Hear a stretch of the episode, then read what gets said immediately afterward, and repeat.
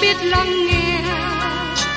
Lời ngài từng theo bước đời con. Xin cho con biết sẵn sàng, chờ đợi và vẫn nghe theo chúa. Xin cho con biết sẵn sàng, thực hành lời chúa đã truyền ban. Hân hoan chào mừng quý vị đón nghe chương trình Tìm hiểu Thánh Kinh. Đây là một chương trình học kinh thánh liên tục và hệ thống trong thời gian 5 năm. Chúng ta sẽ lần lượt khảo sát từ sáng thế ký cho đến khải huyền. Mục sư tiến sĩ McGee là người được Chúa dùng để sáng lập và thực hiện chương trình này. Ông tin rằng lời của Đức Chúa Trời có khả năng đáp ứng mọi nhu cầu cho tất cả mọi người trên thế giới, không phân biệt chủng tộc, văn hóa, trình độ tuổi tác hay phái tính. Ước mong quý vị theo dõi liên tục và giới thiệu cho thân nhân bạn hữu cùng đón nghe. Kính chào quý vị và các bạn. Chúng ta tiếp tục chương trình tìm hiểu Thánh Kinh hôm nay ở trong sách Thư văn thứ ba. Trong Thư văn thứ ba đề cập đến ba người, đó là Rai Úc, Deotrip và Demetriu. Trong phần đầu của Thư văn thứ ba này, tôi và các bạn đã cùng nhau tìm hiểu về Gai Úc, một anh em vui mừng, một người tốt đẹp mà sứ đồ văn nhắc nhở đến. Và chúng ta cùng nhau tiếp tục tìm hiểu về hai người nữa là Diotrep và Demetrius. Kính mời quý vị cùng xem tiếp ở trong sách Thơ gian thứ ba, câu 5. Hỡi kẻ rất yêu dấu, anh em ăn ở trung tính trong mọi điều làm cho các anh em và cũng cho các anh em ở trọ nữa. Rõ ràng, Rai Úc là một người con của sứ đồ chăng. Ông là người mà chăng chắc dẫn trở lại đạo, và hành động của Rai Úc chứng tỏ giáo lý ông tin nhận. Nó là một điều tốt lành đã xảy ra. Từ câu 5 đến câu 8 ở trong thư văn thứ ba, sứ đồ dân có lời ngợi khen Gai Úc đã tiếp nhận và tiếp đại các giáo sư chân thật giảng dạy lời của Đức Chúa Trời. Tôi xin nói với các bạn một sự khác biệt. Trong thư thứ nhì, sứ đồ dân cảnh giác chống lại việc tiếp nhận giáo sư giả. Nhưng trong thư thứ ba, dân khích lệ cơ đốc nhân tiếp nhận các anh em chân thật, bởi vì có sự lừa dối làm cho ngăn cản việc tiếp nhận anh em chân thật một khoảng thời gian. Thưa các bạn, tôi biết có một bà ủng hộ rất nhiều cho công cuộc truyền giảng trên radio, nhưng bà không ủng hộ cho công việc hội thánh. Sau đó tôi tìm biết lý do tại sao. Bởi vì bà là một người rất đẹp mà chồng bà đã qua đời. Bà đã đi đến một vài hội thánh để giữ nhóm thờ phượng. Tại đó, một mục sư có những cử chỉ không tốt với phụ nữ. Từ đó bà rời khỏi hội thánh và không còn tiếp xúc với hội thánh nữa.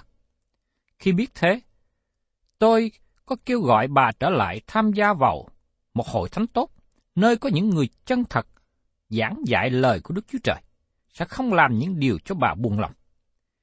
Nhiều người trong chúng ta bị nản lòng, bị lừa dối bởi anh em giả dối. Chúng ta không nên để những điều này cản trở chúng ta ủng hộ công việc Chúa. Ngày nay người đàn bà này chỉ dâng hiến cho công tác truyền giảng trên radio, và tôi thành thật nói rằng, làm như thế không đúng lắm. Xin các bạn đừng hiểu lầm tôi và nghĩ rằng dâng hiến cho công việc truyền giảng trên radio là điều sai. Nhưng tôi có ý muốn nói rằng, bà ta nên tham dự vào sinh hoạt của hội thánh địa phương và góp phần dân hiến tại đó nữa. Văn đã nói cho chúng ta trong thư thứ nhì, có nhiều người lừa dối đã ở trong thế gian. Vì thế tại sao chúng ta không trở nên một người có nhận thức thuộc linh như Ra Úc? Trước khi dự phần hay ủng hộ vào công việc gì, các bạn cần có sự xem xét và biết chắc rằng đó là công việc của Đức Chúa Trời. Các bạn cần biết chắc rằng công việc này góp phần vào việc giảng ra lời của Đức Chúa Trời. Các bạn nên biết chắc rằng người mà các bạn ủng hộ là người chân thật hầu việc Đức Chúa Trời. Văn đang nói cho chúng ta một điều rất cụ thể, thực tế cho ngày hôm nay. Văn đã khích lệ, rai úp, ủng hộ, nâng đỡ cho anh em chân thật trong Chúa. Mời quý vị cùng xem tiếp ở trong văn thứ ba câu 6. Các anh em đã làm chứng về sự nhân từ của anh ở trước mặt hội thánh. Anh sẽ giúp đỡ sự di đường cho các anh em một cách xứng đáng với Đức Chúa Trời thì tốt lắm. Các anh em từ hội thánh của dân đã trở lại sau một chuyến du hành. Tôi nghĩ rằng sau khi họ trở về và hiệp lại với nhau để thờ phượng, và sứ đồ dân hỏi họ về công việc truyền giảng diễn tiến như thế nào, hành trình của họ ra sao. Dân muốn biết Chúa dẫn dắt và ban phước cho họ như thế nào. Lúc bấy giờ, có anh em đứng lên và tường trình. Khi tôi đến nơi này, có một người tên là Gai Úc, và ông ta là một tôi tớ được sự lựa chọn của Đức Chúa Trời. Ông mở cửa nhà tiếp đãi tôi, nhưng ông không phải làm điều đó cho tất cả mọi người, bởi vì ông đã thử nghiệm tôi. Ông đã xem xét để biết chắc rằng tôi có đang giảng dạy lời của Đức Chúa Trời. Ông muốn biết chắc rằng tôi có tin vào lời của Đức Chúa Trời và bước đi trong sự yêu thương không? Sau khi thử nghiệm và biết rõ, ông mở lòng và mở nhà tiếp đón chúng tôi, và chúng tôi có sự thông công tốt đẹp với nhau. Giờ đây, sứ đồ văn viết thơ cho gái Úc và nói, Tôi đã nghe lời tường trình từ vài người trở lại sau hành trình của họ nói về anh, và tôi muốn anh biết rằng tôi rất vui mừng. Anh sẽ giúp đỡ sự đi đường cho các anh em một cách xứng đáng với Đức Chúa Trời thì tốt lắm. Trong thư thứ nhì, Giăng nói rằng nếu các bạn tiếp nhận các giáo sư giả, các bạn dự phần với họ, các bạn phạm tội với công việc của họ. Nhưng giờ đây, Giăng nói rằng nếu các bạn giúp đỡ những người giảng ra lời của Đức Chúa Trời, những người bước đi trong sự yêu thương, các bạn làm một việc tốt. Đó là việc mà chúng ta ngày hôm nay cần nên làm. Trong thư văn thứ ba, câu 7 nói tiếp. Ấy vì danh Đức Chúa Giêsu Christ mà các anh em ra đi và không nhận lãnh vật chi của người ngoại hết. Văn viết thơ cho Gai Úc. Các anh em này ra đi và họ tin cậy vào Đức Chúa Trời. Anh đã mở cửa nhà tiếp đón họ. Họ là người chân thật và anh tiếp nhận họ.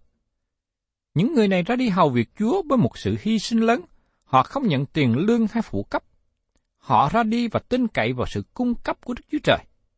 Có nhà nào đó mở cửa ra tiếp đón họ. Có vài nơi ủng hộ họ, nhưng có nơi không ủng hộ họ. Những người đi ra hầu việc Chúa không nhận lãnh vật chi của người ngoại hết. Thưa các bạn, đây là phương cách thử nghiệm người nào thật sự hầu việc Đức Chúa Trời hay không. Các bạn có ủng hộ một số người lấy danh nghĩa tôn giáo làm việc thiện để lạc quyên tiền bạc rồi bị lường gạt. Hay là làm công việc Chúa nương cậy vào sự ủng hộ của dân sự Đức Chúa Trời. Sứ đồ Giăng nói rằng, những người chân thật này không nhận lãnh vật chi nơi người ngoại, không nhận lãnh điều chi từ những người không tin Chúa. Tôi luôn cố gắng và nói rõ rằng chúng tôi chỉ kêu gọi những người tin Chúa ủng hộ cho công tác truyền giảng trên radio. Nếu có người chưa tin lắng nghe, chúng tôi không có kêu gọi họ chân hiến. Chúng tôi hy vọng họ tiếp tục lắng nghe và thỉnh thoảng chúng tôi gửi bài học kinh thánh cho họ nữa.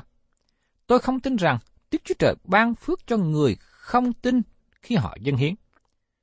Chúng ta tin vào phương cách của Đức Chúa Trời và chỉ kêu gọi những người đã tin nhận Chúa dân hiến. Những người ra đi truyền giáo không nhận lấy sự dân hiến hay ủng hộ từ nơi người ngoài. Người hầu việc Chúa không kêu gọi người chưa tin dân hiến cho công việc Chúa. Tôi biết có vài người không đồng ý như thế. Nhưng tôi tin rằng, những người tin Chúa không nên được kêu gọi ủng hộ cho công việc của Chúa.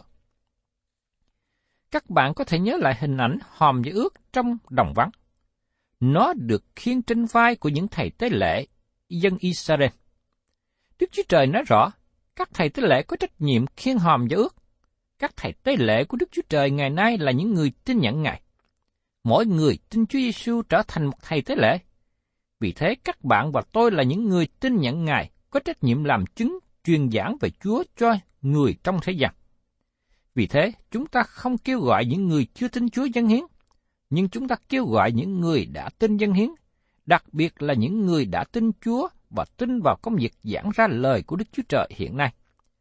Chúng ta chỉ kêu gọi những người đã tin Chúa dân hiến ủng hộ công việc Chúa, vì chúng tôi tin rằng công việc Chúa cần phải được thực hiện theo phương cách mà Ngài dạy. Và tiếp đến, chúng ta cùng xem trong thời gian thứ ba, câu 8. Chúng ta cũng nên tiếp đãi những người thể ấy, hầu cho chúng ta với họ đồng làm việc cho lẽ thật.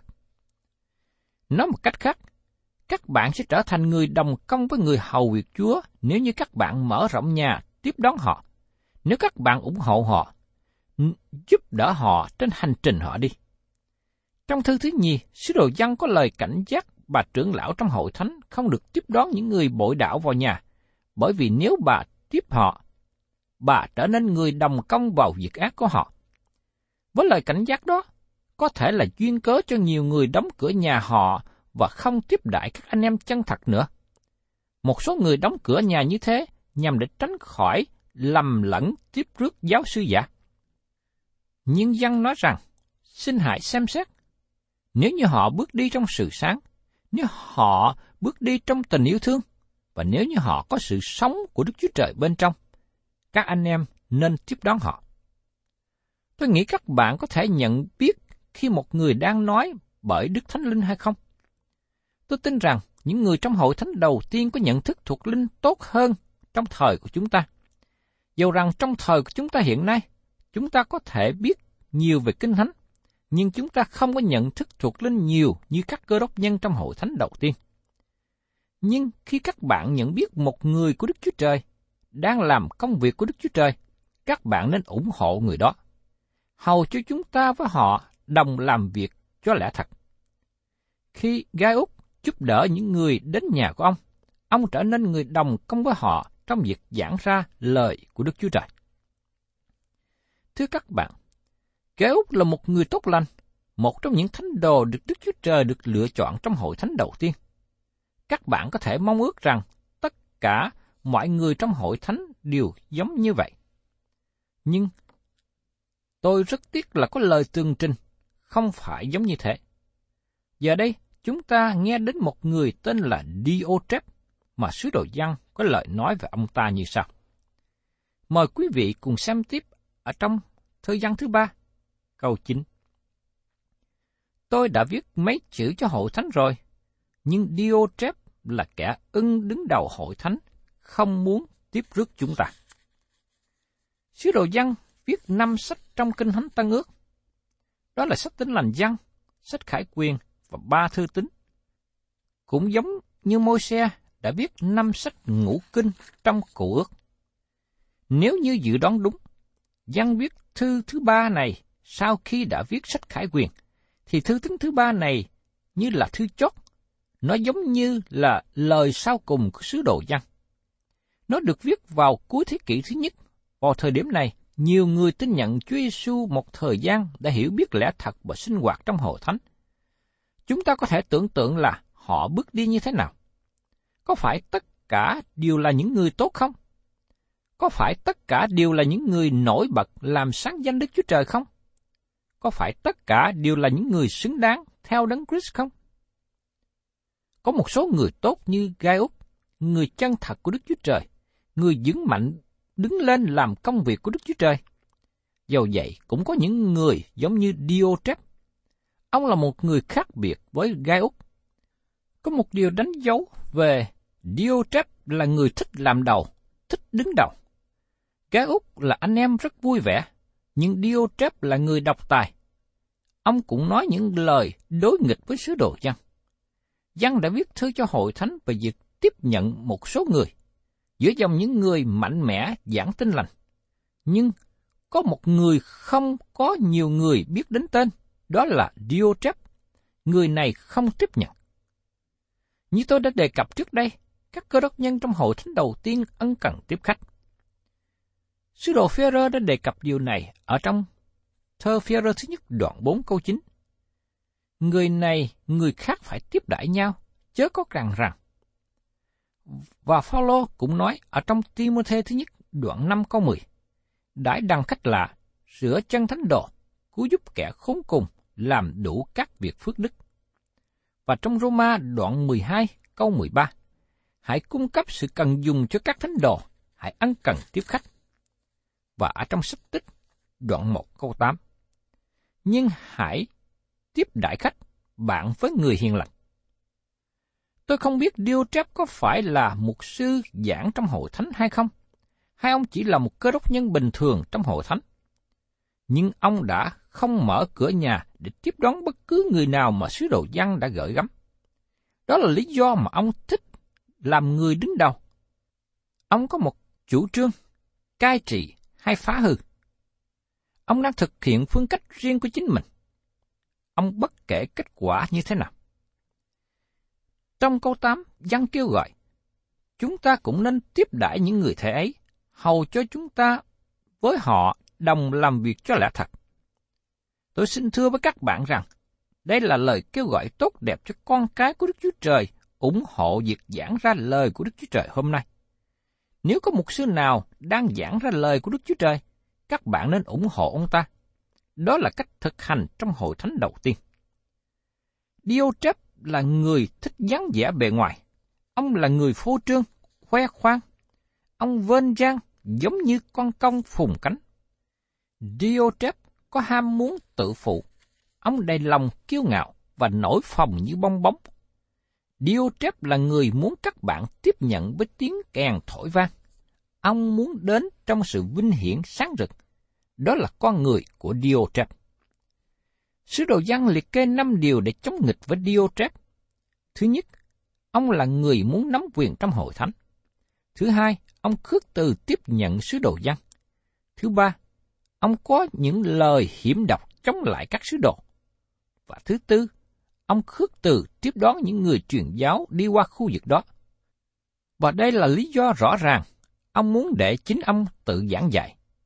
Và thứ năm, Diotrep đuổi những ai trong hội thánh đã tiếp đãi những người truyền giáo. Nói một cách khác, Diotrep muốn chính ông là người đứng đầu cai trị hội thánh. Diotrep triệt hạ những người đối nghịch với ông. Diotrep là một tín đồ trong hội thánh, nhưng tôi tin rằng mục sư trong hội thánh tại đó gặp nhiều khó khăn với ông.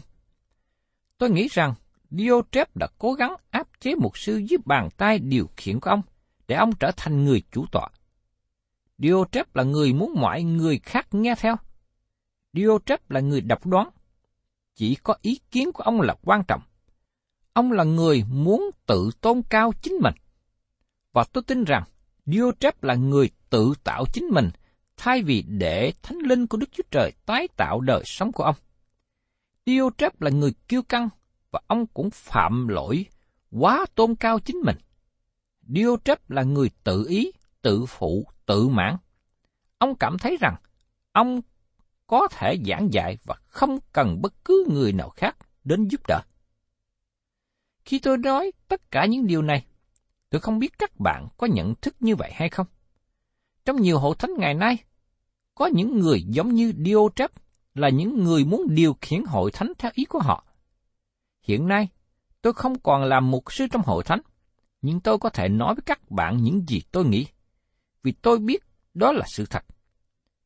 Tôi không đang nói một điều lý thuyết, nhưng tôi nói một điều đến từ kinh nghiệm mà tôi đã trải qua trong nhiều năm hầu việc Chúa và hội thánh. Tôi biết có những người bề ngoài thật rất là đạo đức, sùng kính và cố gắng điều hành hội thánh.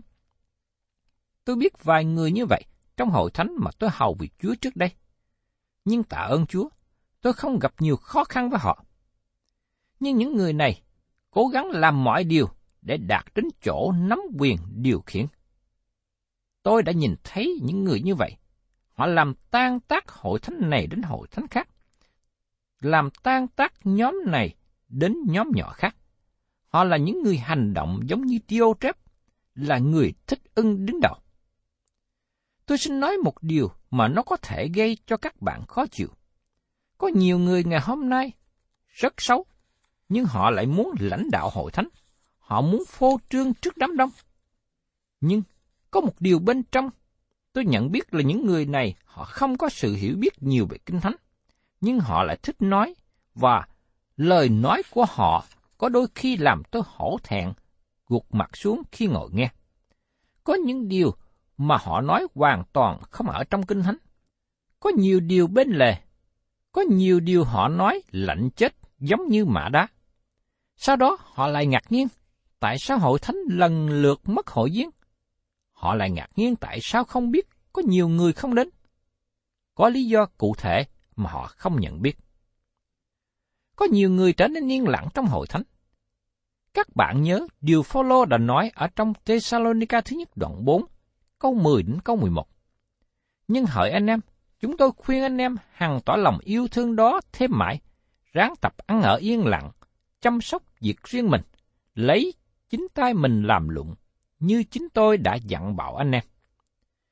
Thay vì cố gắng dạy cho những người trẻ nói, chúng ta nên dạy họ giữ yên lặng, bởi vì chúng ta có nhiều người lớn tuổi ngày hôm nay nói quá nhiều. Xin các bạn lưu ý điều này, chúng ta không nên nói nhiều trong hội thánh, trừ khi chúng ta có một điều gì muốn nói, trừ khi chúng ta có một điều từ Đức Chúa Trời mà Ngài muốn chúng ta nói ra. Nhiều người phô trương ở trước hội thánh. Chúng ta không phải chỉ có gặp Diotrep mà thôi, nhưng tôi cũng gặp bà Diotrep trong hội thánh ngày nay nữa.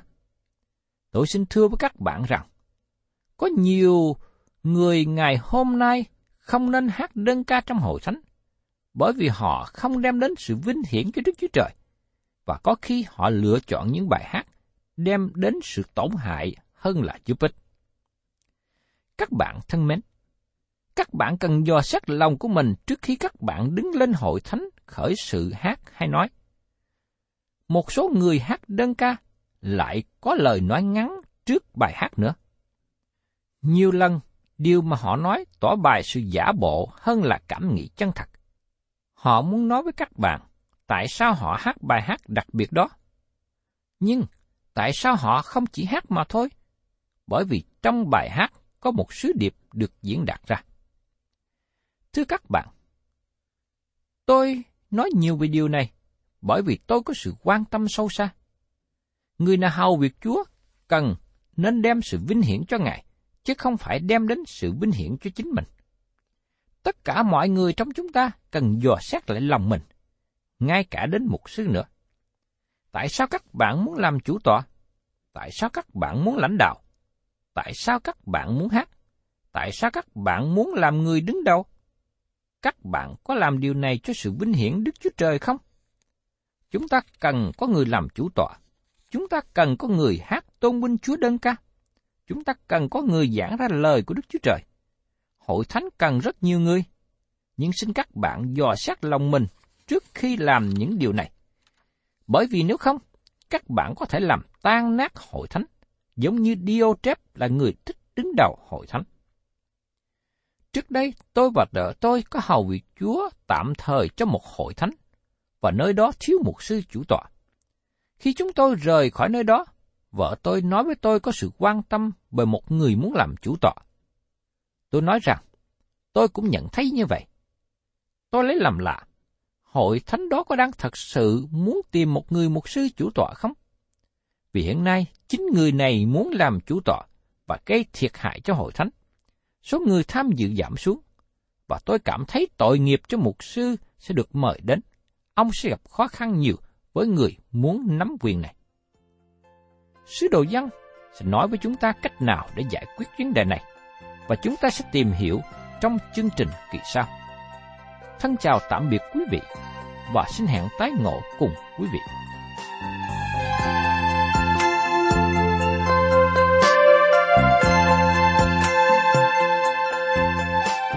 Cảm ơn quý vị đã đón nghe chương trình Tìm hiểu Thánh Kinh. Nếu quý vị muốn có loạt bài này, xin liên lạc với chúng tôi theo địa chỉ sẽ được đọc vào cuối chương trình. Kính chào quý thính giả.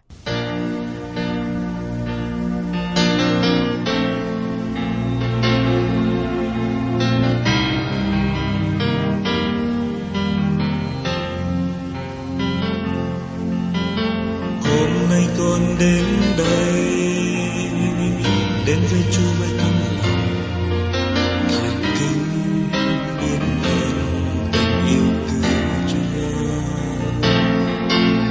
bao năm con bước đi. Lạc loài trong bóng đêm, bên anh đèn mờ, Chúa vẫn chờ mong.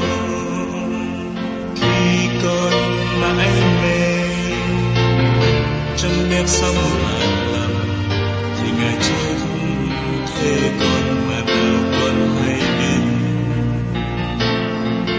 và hôm nay